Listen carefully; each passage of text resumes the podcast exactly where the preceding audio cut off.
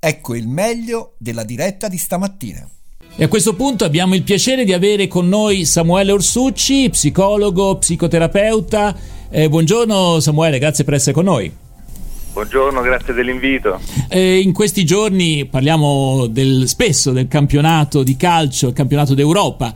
Confidiamo che gli azzurri facciano una lunga strada in questo torneo, però ecco, la cosa che forse è interessante e che hanno evidenziato tanti giornali è che il campionato d'Europa di calcio è un, quasi un simbolo di un ritorno alla normalità o quasi, quasi a normalità. E c'è anche chi ha segnalato come eh, sempre il gioco, l'aspetto ludico è stato fondamentale per gli uomini e per la specie umana per recuperare un po' una dimensione psichica di equilibrio. Ecco. È un ritorno alla normalità, Roberto, anche perché per, torna per la prima volta negli stadi un numero il di pubblico. persone, anche se saranno 8.000 certo. mi sembra, eh, perché c'è una, una mm. percentuale ci deve essere, però sono sempre mm. abbastanza. Quanto quindi... è importante il gioco, non dico per i bambini che questo è ovvio, eh, ma eh, insomma anche per eh, gli adulti, eh, dal tuo punto di vista di psicologo?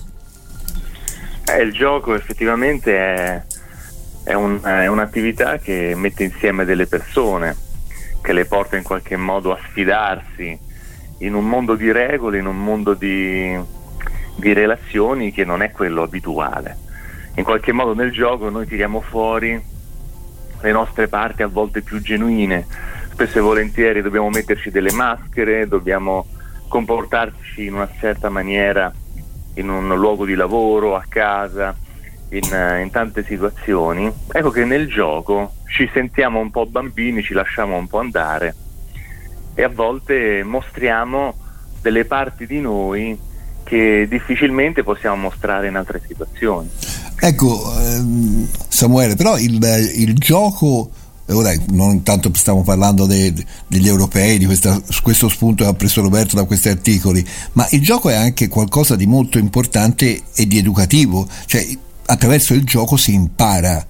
Sì, sì, eh, se vediamo il bambino nelle sue fasi primordiali, lui non si mette dietro una cattedra e vuole studiare il mondo nella sua logica, ma gioca con il mondo e giocando impara.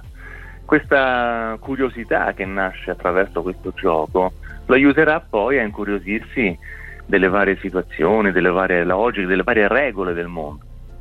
Quindi in qualche modo eh, se noi riusciamo a mantenere la curiosità e questo aspetto ludico nell'apprendimento, avremo una grande possibilità di insegnare veramente tante Ecco, tornando al calcio, rimane il problema che la normalità significa spesso anche eh, violenza, anche competizione in termini proprio come dire, molto negativi, ecco, diciamo così.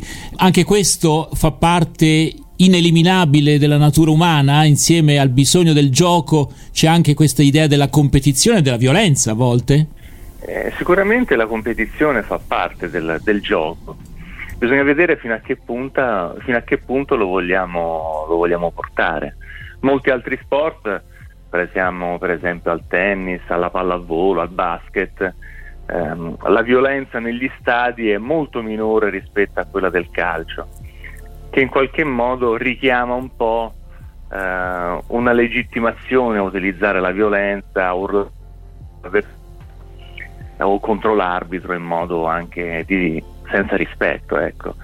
Forse bisognerebbe educare in qualche modo al rispetto anche della tifoseria avversaria.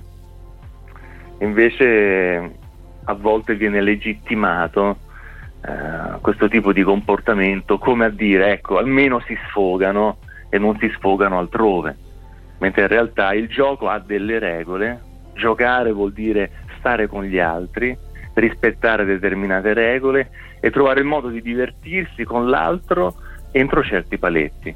Questo è molto educativo. Peccato che la tifoseria, soprattutto nel calcio, manca di questa capacità e lo vediamo spesso, insomma, quando queste tifoserie si attaccano l'un l'altro e fanno quello che fanno.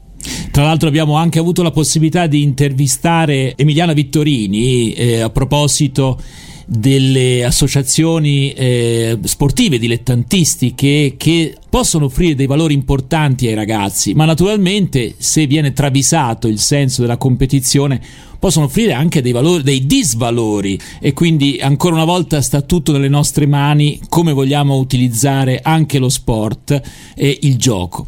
Allora noi ringraziamo davvero Samuele Orsucci, psicologo e psicoterapeuta, è stato in nostra compagnia quest'oggi. Presto. Dai, buona giornata. a te, grazie.